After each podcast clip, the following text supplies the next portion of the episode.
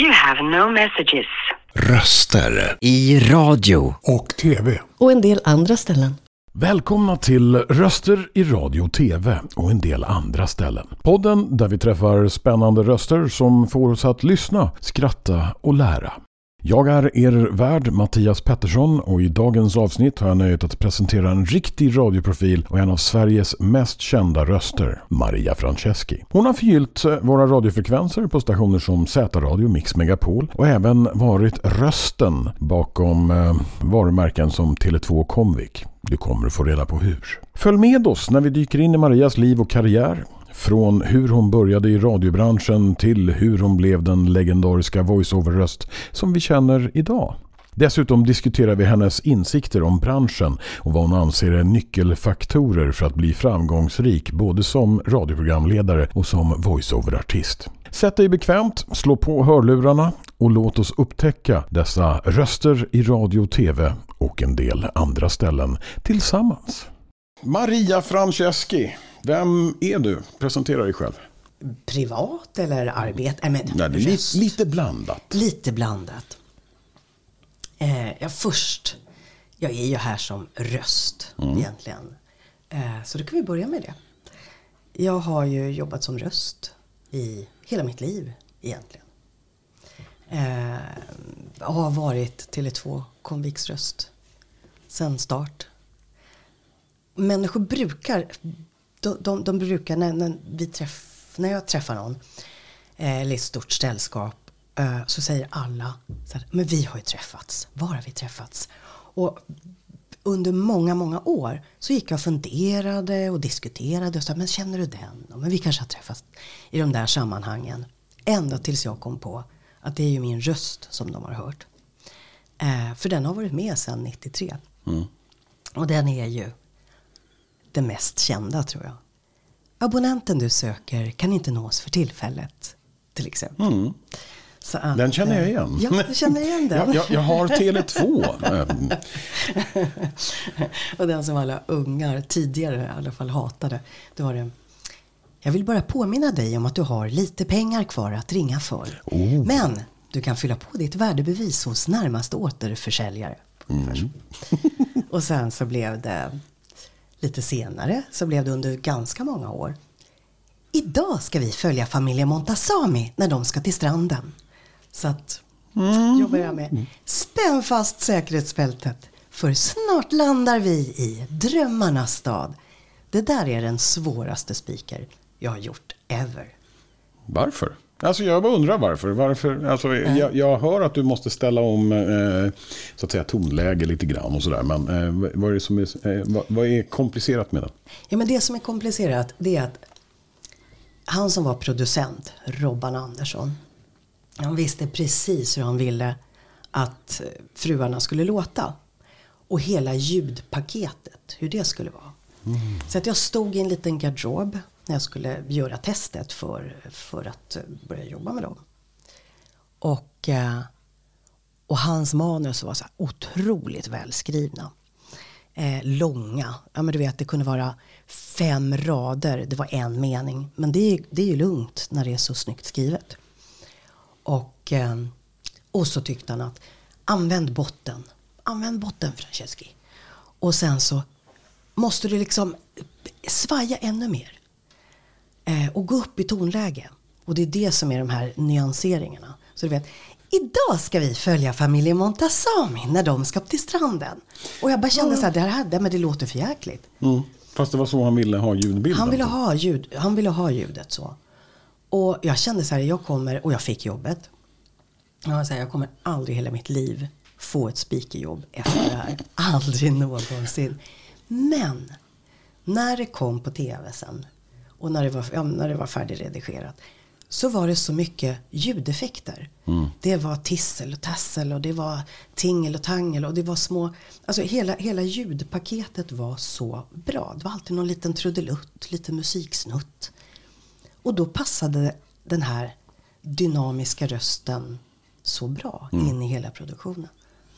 Ehm, jag lyssnade på ett, eh, det var Norge som, som också hade norska Hollywoodfruar.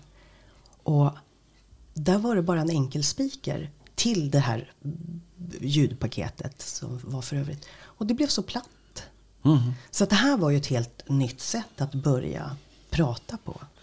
Och dessutom då, alltså, eh, för du vet ju inte hur slutprodukten låter. Du bara konstaterar att mm, det här låter inte bra. Här, eller jag låter inte bra. Alltså just därför att... eh, Det låter ju hysteriskt. Alltså det var ju hysteriskt. Mm. Men samtidigt så, äh, Montazami, Ja. eller den familjen är ju lite hysterisk. Så Ja, inte bara den. Alla andra damer också. Ja, det var ju otroligt, men det var otroligt roligt att jobba på det sättet. Eh, att, att våga kasta sig ut och känna, och det är ju det som man gör i vårt jobb, eller hur? När vi gör olika reklamuppdrag eller var vi än hamnar någonstans i att använda vår röst. Så handlar det ju om att anpassa sig till både vem som ska lyssna eh, och eh, även vem som producerar. Hur, hur, hur vill de ha det här? Och så får man hitta en gyllene medelväg där. Det värsta jobbet, ja, det, var inte, det var inte så länge sedan faktiskt. Det var faktiskt förra året någon gång eh, när jag fick en väldigt litet jobb. Jag skulle säga typ, mm. ja vad var det, två meningar eller någonting. Men på danska. Ah, gott! Och, och, och, och nej, det gör jag definitivt inte. Eh, däremot så eh, i det här fallet, det var en till någon spik på någon eh, vad heter det, film som de skulle göra. Och, eh, de tyckte liksom mitt tonläge var bra, men de ville att jag skulle prata danska. Jag bara, jag har aldrig pratat danska, men visst, vi kan göra ett försök. Ja. Och eh, alltså, jag tror jag fick ta tio omtagningar och skicka iväg innan. Ja, men, alltså, därför att om en svensk försöker prata danska utan att försöka härma danska så låter det som norska. Jaha, Ja, så det- du blev norrman då? Ja, ett, eh, första tagningen. Men sen, han var jättenöjd med produkten. Jag var bara, eh, jag har ingen aning om, alltså jag förstår när jag läser vad jag säger. Men eh, alltså, det blir väldigt konstigt att försöka prata danska när man inte kan danska. Hur lät det? Jag kan klippa in det Ja, ja, i, det. podden Ja, sen. gör det. Eh, Eller en, en, en, en liten snutt av den jag i alla fall. Var det man farligt att drömma om skönhet? Det var en kul upplevelse men eh, utmanande att försöka prata danska när man inte kan det. Eh, privat då? Vem, eh, om vi, eh, nu, nu vet vi var vi har hört dig förut i alla fall. Ja, några ställen där ni har hört mig. Eh, privat. Ja, är- du, var du villig att tillkännage i en podd förstås. Jag är ju väldigt privat Mm. av mig. Du är det. Ja. Eh, och jag tror att det hänger med ifrån eh, radiotiden. Mm. För att det fanns väldigt, väldigt trogna lyssnare. Och eh, jag jobbade ju med radio under kanske sex år. Eh, och, och, och det fanns trogna lyssnare som la ihop precis allting vad man sa. Och gör man det så har man ju fullständig koll på en. Och det kunde bli, jag vet att andra hade lite, nå- någon annan hade lite obehag av det. Någon som ja, men, verkligen stalkade. Och jag tror det, så, så att det här privata hänger kvar sedan dess. Men eh, jag har två vuxna barn, jag har två barnbarn. Livet har gått ruskigt snabbt. Eh, jag är så enormt nyfiken, älskar musik. Eh, och Sätt på Instagram att du reser mycket också. jag reser jättemycket. Nu när vuxna barn sådär. Ja, just det, fast jag har nog rest innan också. Inte på det sättet, men jag försöker hela tiden att, eh, eller dels en, en och ett av mina två barn har jag ju puttat utomlands. Så då finns ju det läge att hälsa på det barnet. Mm. Men eh, eh, sen jobbar jag med projekt där jag har möjlighet att kunna sitta utomlands och jobba. Och som du, vi, Ja, prat, vi pratade innan ja, det här med digital nomaderi så att säga. Ja, och idag finns det möjlighet, vilket var en omöjlighet för bara x antal år sedan. Jag tänkte att men jag kommer aldrig kunna röra mig ifrån Stockholm, från Sverige.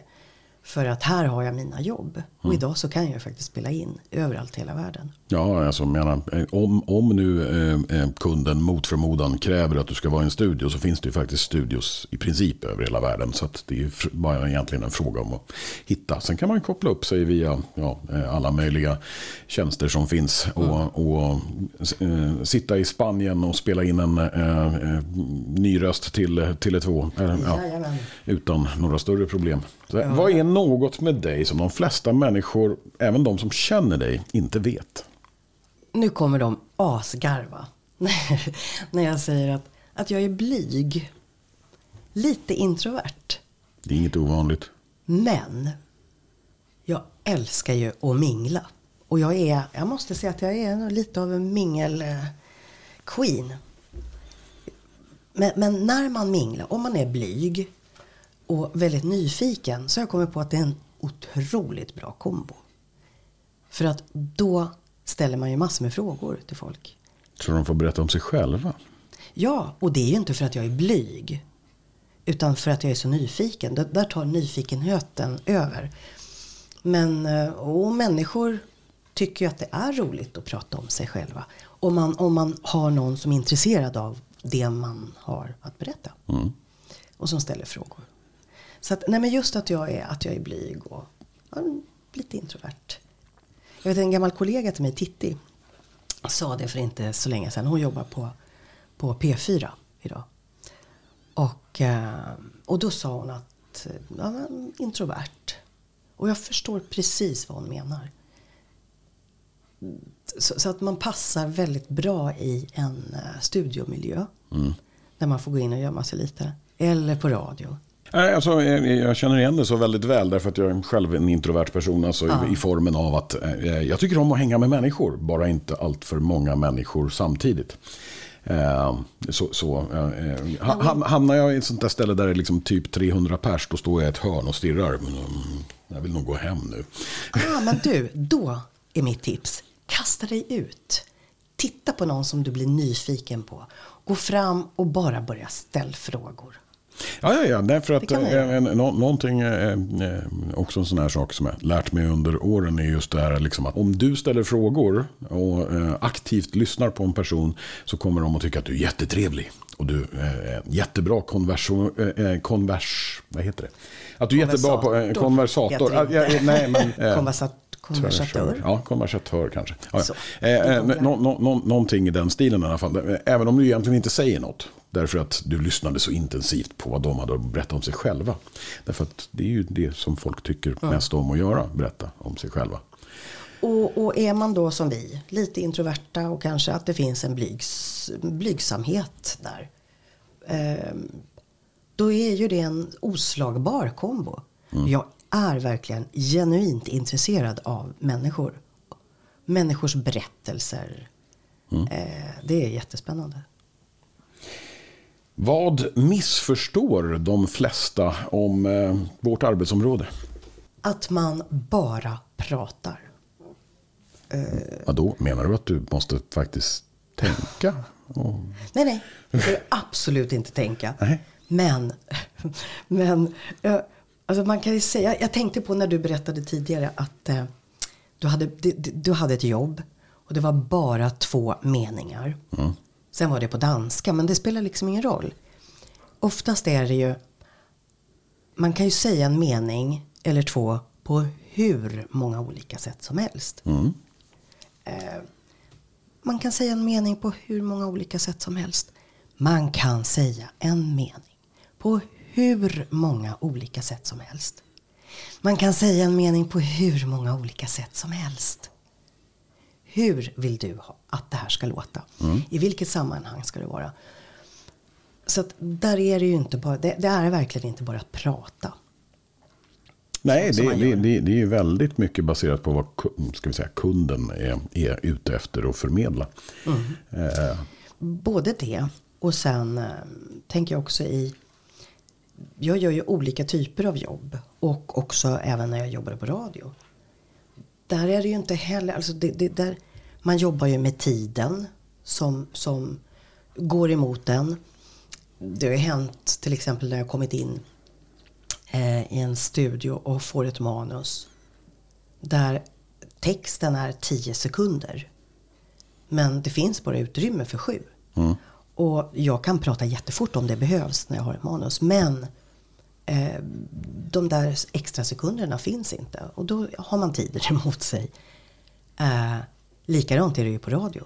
Det är ju jättemycket, men vi har x antal låtar som man ska hinna med. Och, eh, och, och vad man ska säga emellan. Då får man ju planera.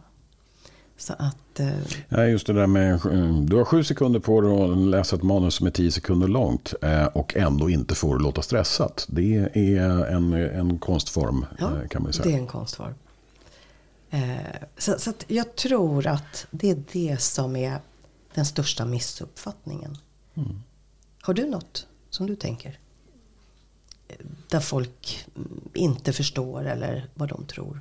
Ingenting som jag på rak arm kommer på just nu. Anna. Alltså, jag, jag tycker att du har rätt i den saken. Alltså, jämförelsevis så kan man ju säga, alltså, när man berättar för vänner och bekanta att jo, nej, men jag kör voiceover och, och har jobbat med radio och så vidare förr i tiden. Och, och de, ja, men, eh, du låter ju inte exakt likadan som du gör. När, nej, men alltså det, jag kan ju inte säga att det är en persona, men däremot så har, alltså, när, när man som 14-åring i målbrottet kliver in i en närradiostudio och ska börja prata radio så blir det ju automatiskt så att man försöker få en liten lägre röst så att man inte låter så och, och därefter har man liksom fastnat i det där så att så fort man sitter framför en mikrofon så har man en tendens att bli lite lägre. Men vad intressant. För att jag tänker ju på mina, ja, men, du är en av mina gamla radiokollegor. Och alla andra radiokillar där, Jocke och ja, Ljungberg och ja, men hela gänget. Som jag- ni alla började väldigt unga. Jag vet Sandra gjorde också det. Jag började väldigt ung. Och är det där era häftiga röster har skapats? För att jag tänker, nej men som du sa, 14 år. Då har man ju inte riktigt kanske en sån här röst som du har. Nej, nej, nej. Utan att du... Men har du kunnat behålla den sen? När du är Mattias, när du inte har en mikrofon? Eh, eh, alltså, du menar att jag kan prata eh, så eh, även när jag inte har en mikrofon? Ja, det är, alltså, det, det är klart att det går. Eh, sen är det ju, alltså, jag vet inte. Själv tänker jag inte på det. Eh, det, det är mer, mer så att andra bara, ja, men så där låter det ju inte när du pratar med mig i telefon. Nej, det kanske jag inte gör. Jag har inte funderat på det. Däremot så, självklart när man jobbar i röstsvängen så är det ju inte så att när man läser ett manus och, och, och så, så blir det ju inte riktigt en normal konversation. Nej, det blir det ju inte. Nej, nej, nej. Och det är ju inte meningen heller. Nej. För som sagt, där har vi sju sekunder på oss att göra något som är tio sekunder. Typ. Typ. Nej, nej men det, det, det, det är ju en text som ska, om det är reklam vi pratar om, eller, Eller infor, information eller eller, någonting vad det kan vara. Så det, jag, jag tror att det är det som eh, de flesta missförstår med vårt arbetsområde. Att man bara pratar. Det vore skönt om man fick betalt för att bara prata. Ja, Alltså inte, inte behövde göra något utan bara "Hu, du, du, du. Och då brukar jag ändå när jag kör voiceovers och sånt. Ibland så tycker folk att eh, ja men det måste ju vara väldigt jobbigt att att, eh, hålla på och spela in hela tiden. Jag bara ja jag brukar ju själv kalla mig för one shot Mattias. Men det, jag går in mm, och så skickar vi till kunden. Är du nöjd? Ja, bra då så. Fem minuters jobb. Eller ja. eh, Röster I radio. och tv. Och en del andra ställen. Hej lyssnare! Det är dags för en liten paus i röster, i radio och tv och en del andra ställen. Tack så mycket för att ni är här och lyssnar. Vi hoppas att ni har haft lika kul som vi har haft hittills. Om ni har några frågor eller förslag på gäster så tveka inte att kontakta oss på podd snabela toneofchoice.se podd at toneofchoice.se Vi ser fram emot att höra ifrån er och fortsätta vår resa tillsammans. Vem har varit din största supporter, mentor, förebild sådär under din karriär? Det finns ju flera olika. Inom radio, så min radiopappa var Jesse Wallin. Jag eh, jobbade som producent, kom till Radio City som producent. Och då var det ju faktiskt bara ni killar som körde radio. Ina var på morgonen med Jesse Lona, Ina. Men eh, det fanns liksom inga tjejer som körde. Och just att man själv körde. Så man hade ju ingen tekniker utan det var ju bara att lära sig. Men då började Jesse och tjata på mig. Även, hörru Franceschi. Fan, vet du ingen med din röst, någon tjej som, men, men som kan tekniken? "Nej, jag vet inte, så jag. Så jag började höra mig för runt om med andra tjejer sådär. Och, nej, det var ingen som kunde tekniken. Så till slut sa jag till Jesse att men jag kanske kan lära mig tekniken. Ja, kan du gå in på lördag? Ja, ja, absolut, så det kan jag göra. Och då fick jag eh, våran eh, musikläggare, heter det så? Ja. Niklas Ering, som är fantastisk, var fantastisk. Eh, men han var med mig i studion. Så att han eh, skulle lära mig tekniken och han höll ju på att få spader för han var ju otroligt noggrann. Allt skulle sitta time, timing. Eh, men, men jag lärde mig jättesnabbt. Så att med Jesse, det har ju varit en, en, en eh, supporter och, och ja, jag har honom att tacka för det. Min radiopappa, Jesse Wallin. Sen um, Uffe Kärneld, Ulf Kärneld. Och jag tyckte så himla himla mycket om honom. Han, han hade såna kvaliteter, han såg alla programledare. Och han, han, ja, han, han har också varit väldigt betydelsefull. Jag hade honom två olika tillfällen. På två olika radiostationer. Som, som uh, programchef. Uh, han, han, ja, han, han var bra. Mm. Helt enkelt. Och sen har jag faktiskt en annan som är en förebild. Och det är Jan-Hugo Stenbeck. Mm. Det var oväntat. Ja, det var oväntat. Den hade du inte tänkt på. I slutet av 1992 då blir jag uppringd av en studio som säger hej kan du komma hit. Det är ett uh, speakerjobb. Det är ett test för ett jobb. Ja, ja, sa jag absolut. Vad är det för någonting? Jag vet inte riktigt. Det är eh, någon telefongrej. Ja, ja, okej, okay, så jag. Kommer till studion vid utsatt tid. Och där är det två kvinnliga och tre manliga speaker till. Så vi ska alla tre göra test. Eller alla sex mm. göra test. Eh, det fanns ingen kund och, och, vi tänkte att, ja men vad fan är det för någonting då? Ja men det är säkert um, Televerket. De kommer med en ny väggtelefon, den är röd säkert. Där har vi det. Sen kom jag ner i studion och det enda som fanns det var ett A4 och på det här A4 så stod det inga meningar utan bara massa ord efter varandra.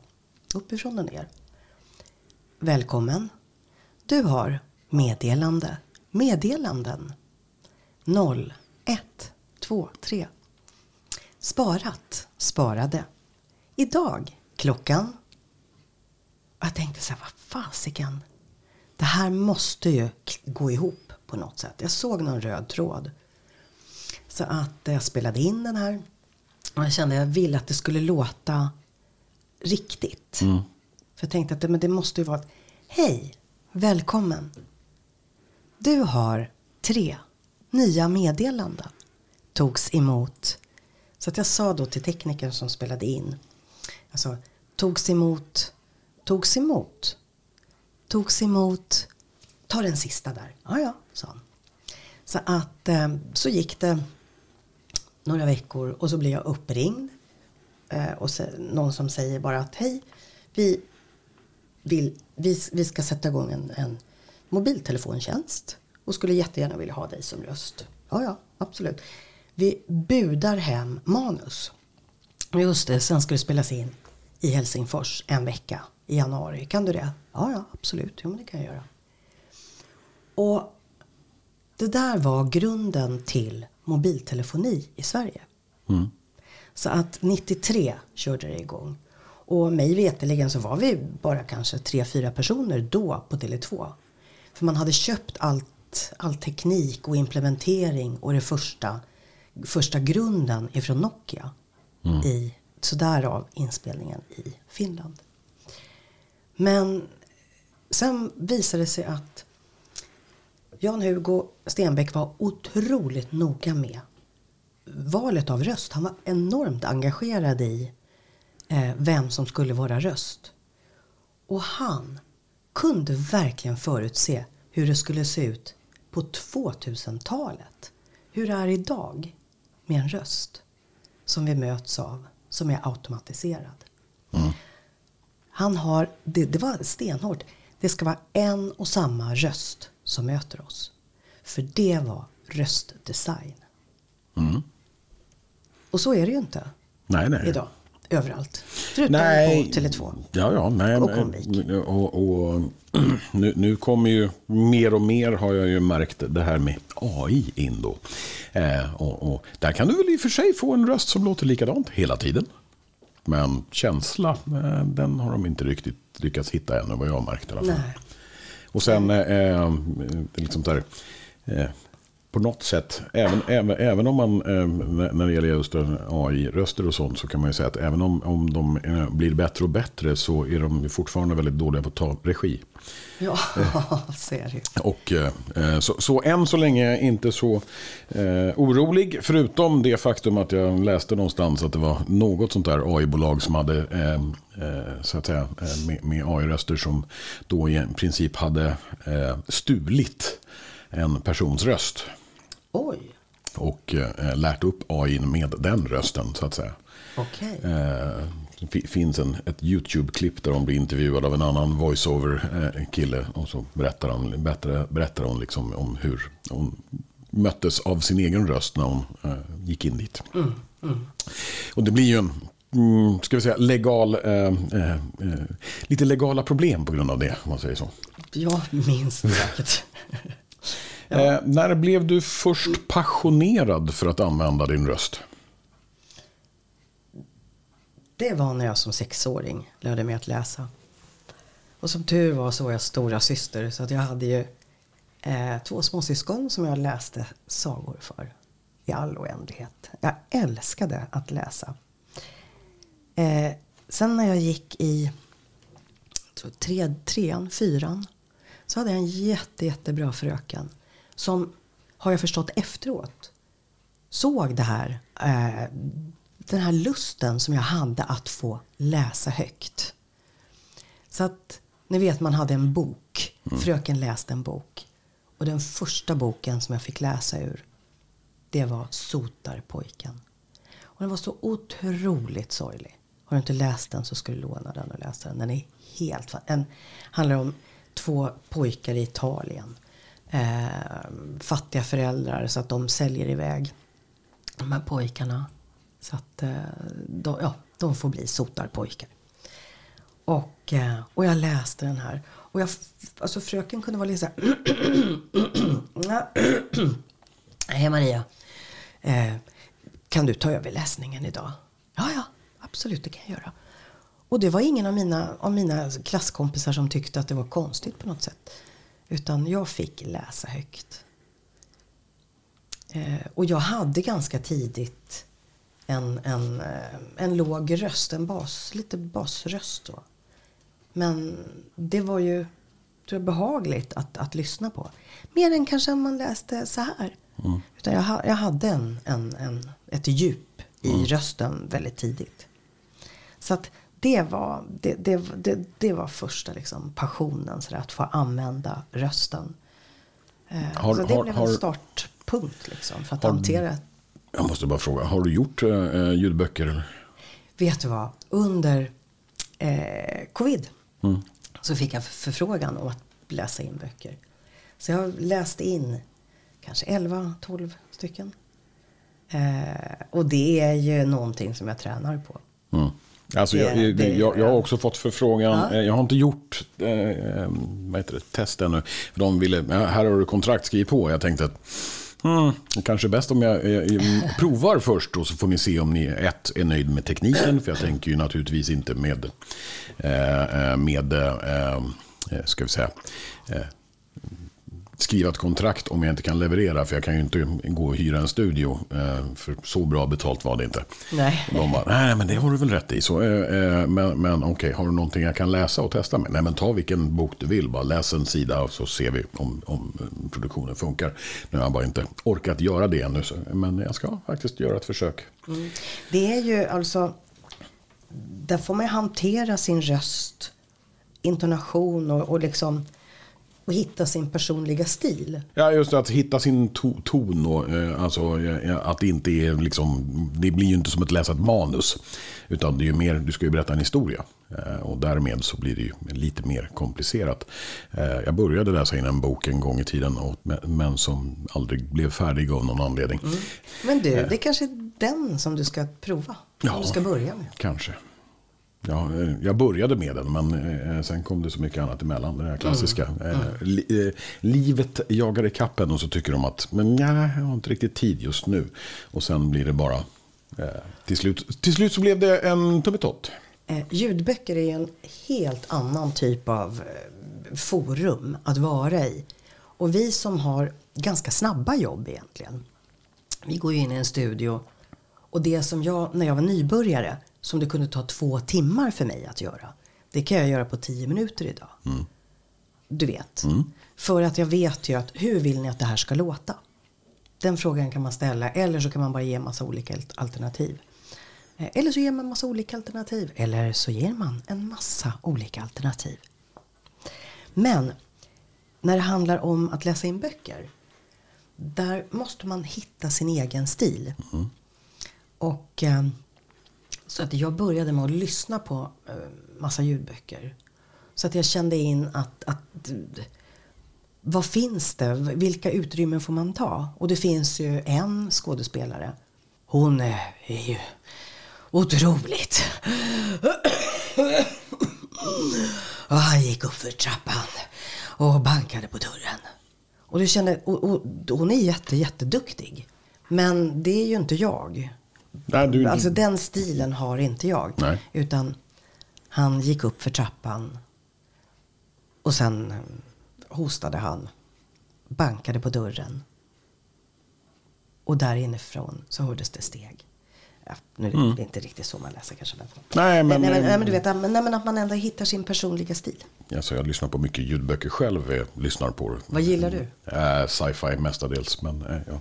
som den här tekniknörden man är så är det liksom science fiction, det är bra grejer. Mm. Eh, nu lyssnar jag mest på, på, på eh, engelskspråkiga eh, saker som inte har blivit översatta till svenska än. Så, Det är så- teatraliskt. Ja, det är en del av Röster. det är väldigt mycket och många eh, amerikanska eh, så här, eh, ljudboksinläsare är väldigt teatraliska av sig själva. Alltså det, eh, I vissa fall så kan du få en hel ensemble som gör en bok. Det blir en väldigt dyr produktion då naturligtvis. Men sen eh, eh, finns det då eh, en del av de här amerikanska, eller Kanske finns svenskar som gör så också, men eftersom jag mest lyssnar på amerikansk så vet jag inte. Men eh, att, de har, att de kan då eh, köra fyra, fem, sex olika personer i samma bok. Alltså och sen bara byta emellan. Det, det är någonting som jag eh, skulle vilja göra också någon gång i framtiden. Men eh, jag är inte säker på att jag klarar det. I, men eh, får vi se. Eh, Om, om jag börjar jobba med ljudböcker så kanske det är någonting som man borde träna på. Den tredje boken jag läste in, det var en ungdomsbok. Som hette i Draken, Drakens penna, tror jag att den hette. Och eh, den gick till final i Stora ljudbokspriset. Så det var ju enormt hedrande att vara ja, den tredje bästa i alla fall. Eller en av tre bästa i Sverige i ungdomskategorin förra året. Eh, Men där var jag tvungen att använda mig av röster. Och för många år sedan så eh, dubbade jag ganska mycket. Och det hade jag ju enorm nytta av. Och att jag läste böcker för mina småsyskon. Eh, det hade jag jättestor nytta av. För att där var man liksom tvungen att bara lägga in massa karaktärer. Ja, för annars så kunde man inte skilja på vem det var som pratade och inte. Och, och så dialekter på det. Men det var väldigt, väldigt roligt. Men för övrigt när jag läser in ljudböcker eh, så, så vill jag inte lägga in någon teater i det.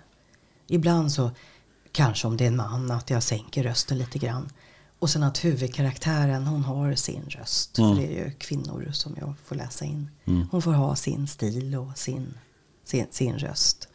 Men Så att det är li- li- lättare att komma tillbaka till standarden. När, alltså, I och med att huvudpersonen är den som man följer mest i en bok. Ja, men, så är det. Jag tycker verkligen att du ska läsa in böcker. Ja, ja. Vi, vi, vi, ska prova. Det är spännande. Vilka är dåliga rekommendationer du hör i röstvärlden? Vi var lite inne och snudda på ämnet Mm. tidigare. Och det är ju mekaniska röster som har börjat höras mer och mer i det offentliga rummet. Och det är ju robot utan känsla. Mm. Och det gör mig jätteledsen. Av flera anledningar. Jag är ju automatisk i många, i många lägen. Eh, till exempel jag är på apoteken, stor apotekskedja. Om du ringer dit. Jag är ju massor med olika växlar. Men jag jobbar ju direkt med de här företagen. Eh, där jag är deras röst. Så att, hej och välkommen till Apotek Hjärtat. Vill du prata med, eh, vi, har du frågor om dina recept? Tryck 1. Och det som blir skillnaden där när man är me- mekanisk röst. Det är att jag, har en jag tänker hela tiden på vem är det jag pratar till. Det får inte gå för fort och inte för långsamt. Är det någon som inte har svenska som första språk, ja men då kanske vi inte kan lägga in massa konstiga ord som inte de förstår. Är det någon som eh, är lite hörsel, jag menar hörselskadad, som har lite ja, svårigheter överhuvudtaget att kanske förstå eller förstå språket eller så, så att där blir skillnaden. Att jobba med de här små, små nyanseringarna som vi pratade om tidigare också. Som man inte tänker på. Men där kan jag lägga in värme och omtanke. Och jag tänker som sagt alltid på vem, vem jag pratar till. Ja, Du så att säga, em, ska man säga, ansluter, connectar till em, så att säga, mottagaren. Ja. Vilket en, en eh, robotröst aldrig kan göra. Nej. Och, och, och just i det offentliga rummet så tror jag att vi behöver ha lite mer värme.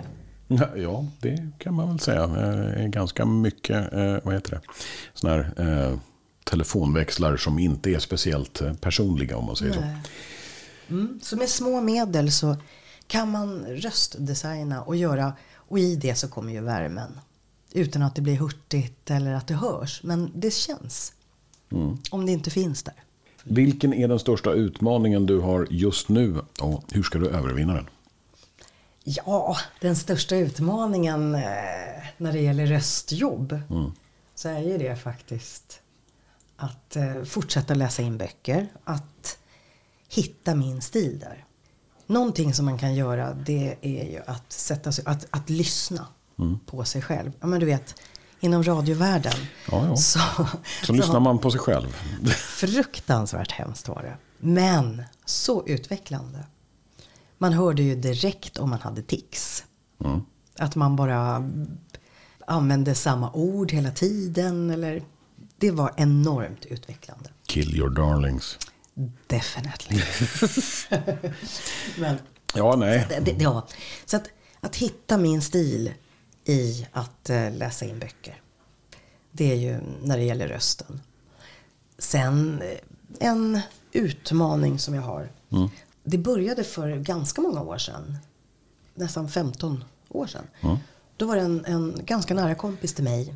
Hennes brorsa som hon älskar och ser upp till. Han fyllde år. Han fyllde jämnt och hon ville så gärna hålla ett tal. Och så hon frågade mig att, att kan du hjälpa mig? Ja men självklart sa jag.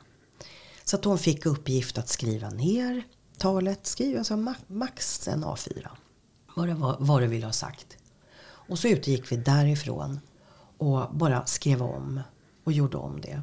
Och sen tränade jag henne i flera dagar. Uh, hur man står, hur du tar plats. Alltså hon höll ett sånt fantastiskt tal. Jag var med på den här festen. Och efter det så har, det, har jag lärt ganska många kvinnor framförallt, bara, bara tjejer och kvinnor, att tala. Att hålla tal. Och det har tagit så här fantastiska vändningar. En del har vågat söka nya arbeten. Och, så att det är en, en, en utmaning att kanske bredda det här. Att ge kvinnor en röst. Mm.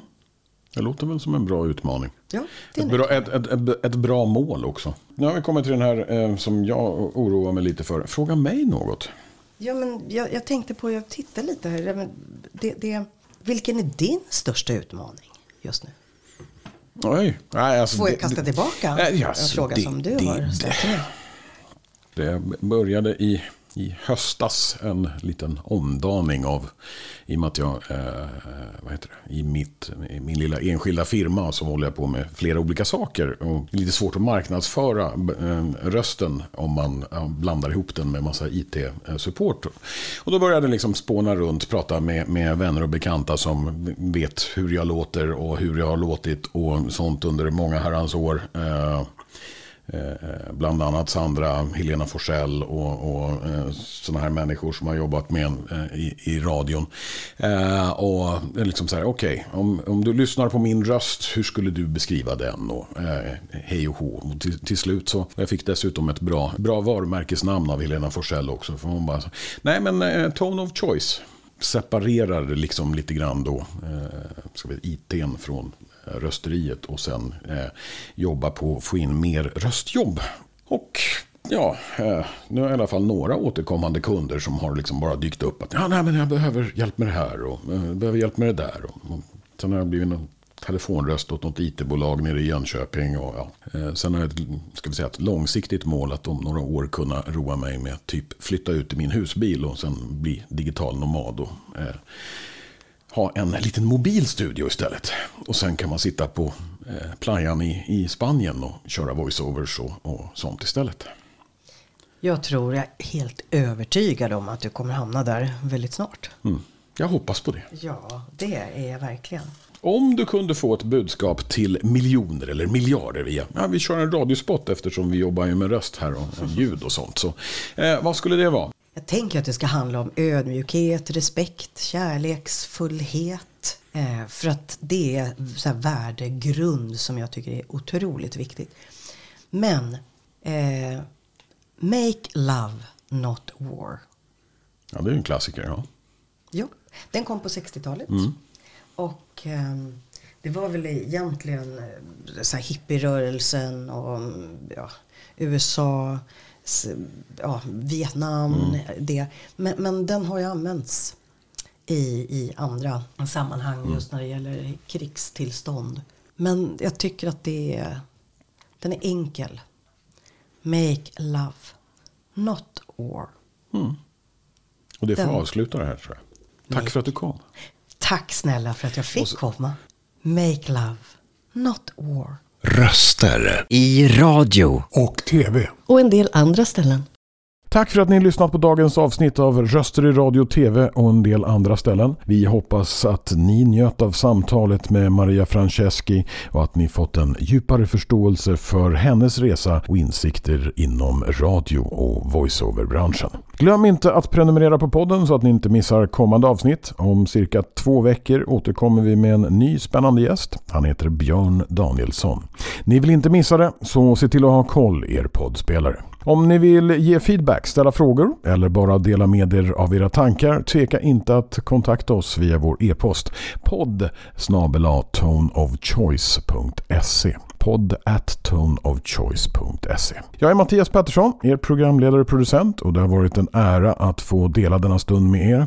Tills nästa gång, ta hand om er och fortsätt lyssna på de fantastiska rösterna i radio, tv och en del andra ställen. You have no messages.